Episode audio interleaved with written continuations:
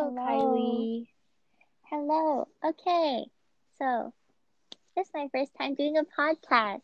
Um, uh, this is Annabelle. She's my buddy.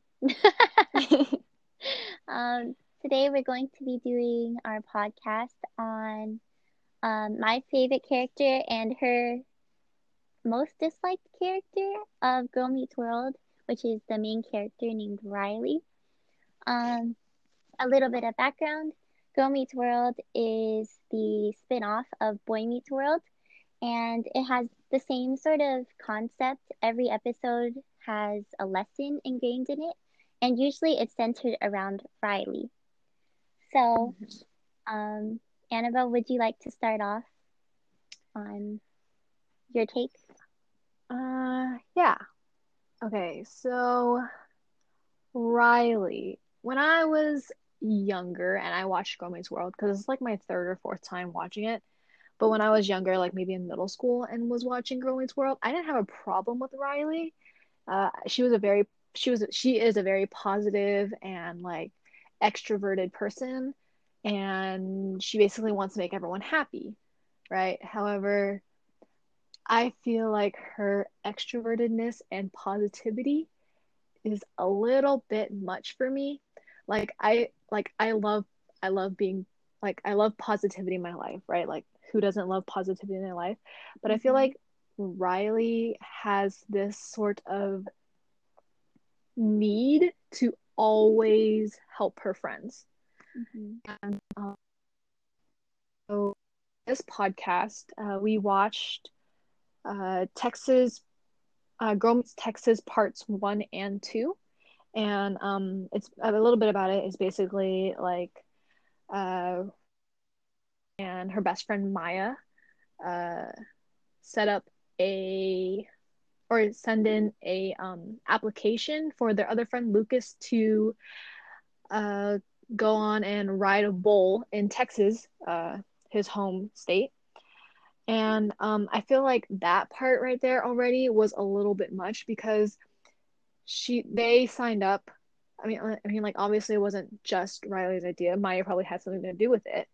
Um, but they signed up Lucas for something that he didn't consent to, right?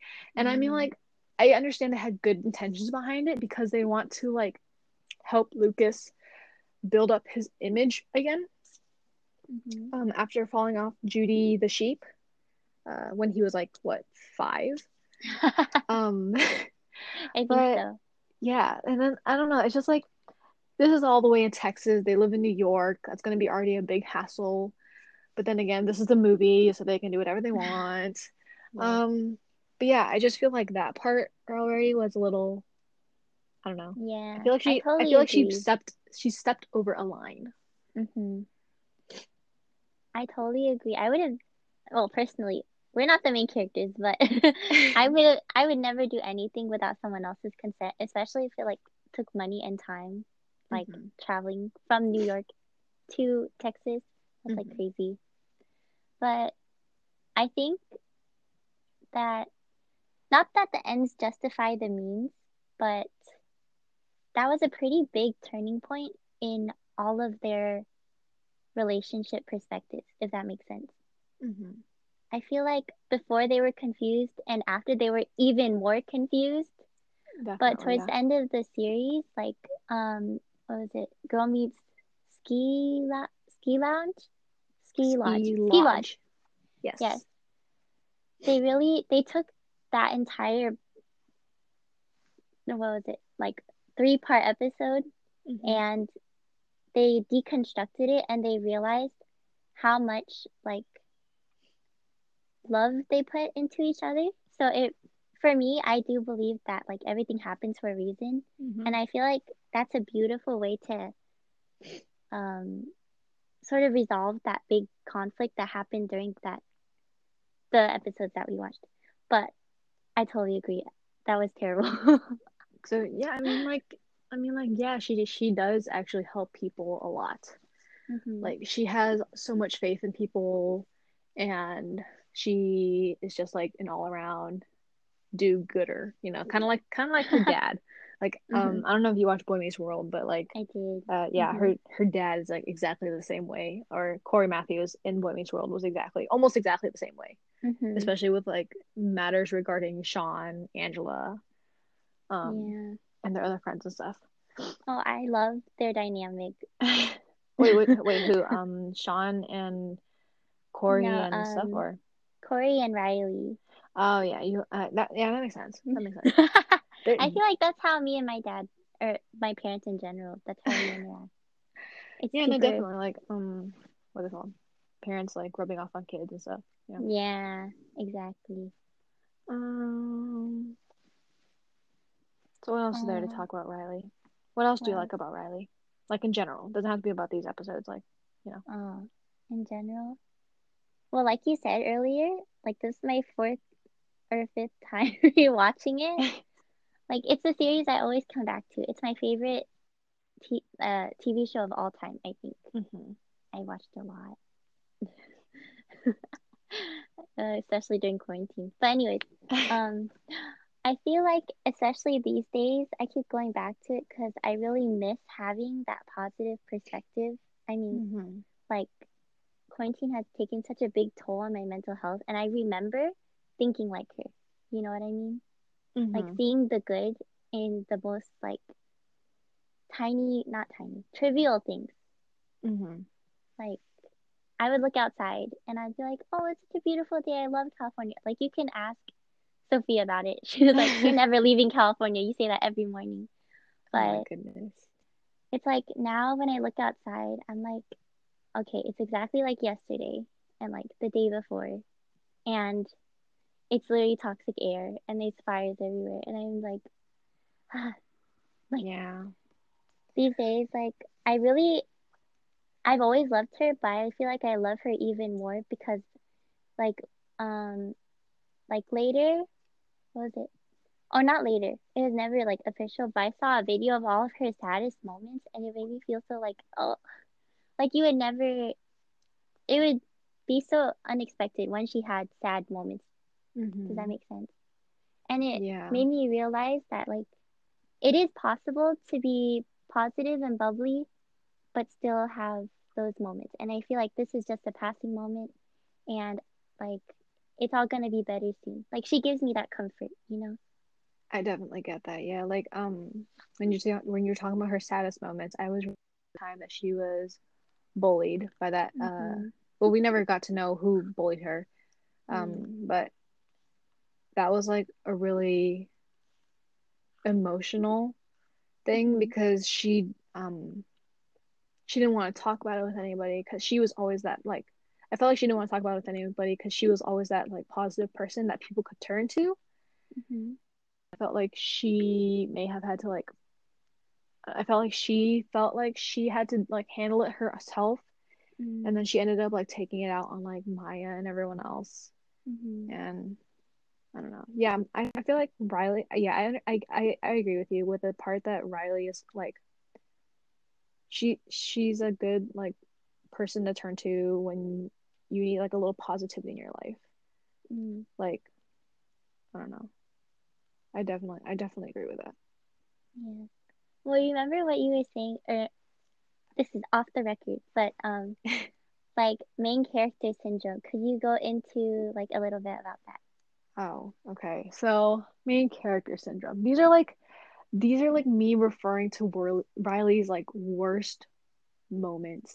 Like, mm-hmm. overall, she is a very positive, bubbly, aspiring character, right? Mm-hmm. But every single time I think about her main character syndrome and stuff like that. So, main character syndrome, I guess, I don't, I don't know the official definition of it, but it's, like, thinking, like, it's, like, knowing or thinking that you are the main character and thinking that the world revolves around you, right? Mm. Which she actually did thought um in that one episode, uh Girl Meets Gravity. Mm. Um, oh, that was a sad one. Yeah, where they talked about Missus Sporsky. Mm-hmm. And then, I mean, that was a big character development for her because she realized that she wasn't the center mm-hmm. of the universe. But um going on, uh there was this one episode where I believe it's called Girl Meets Momster. Uh uh uh. because uh-huh. she had a huge conflict with her mom, Topanga. And um, she believed that she was responsible enough to, like, take care of herself, her own actions. Like, she felt like she could miss school to watch um, certain, like, what what was her show? It was, like, uh, Red Planet Diaries. Mm-hmm. Um, but, yeah, it was, like, um, she felt like she did not need her mom's help. She felt like she, as I think she was maybe... ninth grade eighth grade ninth grade I think um she felt like she was entitled to so much. I don't even know if it was that episode, but I remember one episode where she thought that she was entitled to so much. She didn't want to apologize to her mom. She even, like, moved out temporarily to live with Maya. I just mm. felt like she took everything she had for granted. Like, um she I don't know she, she just I think she just felt so entitled to everything. And yeah. I don't know, I felt like she was very immature, naive. I mean, she she learned a lot because, like, these are the point of those, these episodes. It's, like, life lessons. Mm-hmm. Um, but I don't know. I just, like, I'm saying like a lot. No, I get it. I think she, or at least in my perspective, she doesn't have a lot of flaws, but that's definitely her biggest one. Mm-hmm. Like, oh. In real life, I don't like people who are like that. Like, but I think, like, what you were just saying, like, the series is about, like, uh, if you go to Annabelle's blog, um, we talked about Smackle, and um, one of Annabelle's favorite things about Smackle is her personal development, mm-hmm. and the, I don't. Well, there's a difference between main character syndrome and being the main character, right? She's treating, like, her whole world like she's the main character rather than just knowing that she and Maya are the actual main characters. Mm-hmm. But, not but. um, I think that is, like, one of the best parts is that the audience gets to learn and grow with her, like you were just saying. Like, mm-hmm. we are watching her grow, and these are lessons. Like, we have to see the worst in them to watch them grow. Mm-hmm. If that makes sense. Yeah. I, yeah, I definitely get that. I feel like Riley's a good person to learn from as well. Because, yeah. you know, it's, she she's kind of like, she's kind of like all of us, kind of. Mm-hmm. Um, growing up, we think, most of us at least, think that we are, like, mature enough to take care of take care of ourselves, mm-hmm. but in reality, I don't think half of us even know how to do our taxes and stuff like that. So it's like we still have so much to learn. We're we, yes, I don't know. She she's like a, she's like adult. A good representation of, like, a lot of kids everywhere. Mm-hmm. You know, I agree. Well, I guess. Well, I think the main takeaway that we can conclude on is that. They, all these characters, like, in every single show that we watch, mm-hmm. has good parts and bad parts, but the important thing is that the audience can learn from them. Definitely. And that's it for this episode. Thank you so much for watching. Thank you for Annabelle for coming and talking with me. Um, I'll see you all when I do text interaction next. Okay, thank you. No problem. Bye. Thank you for having me. Thank you for coming.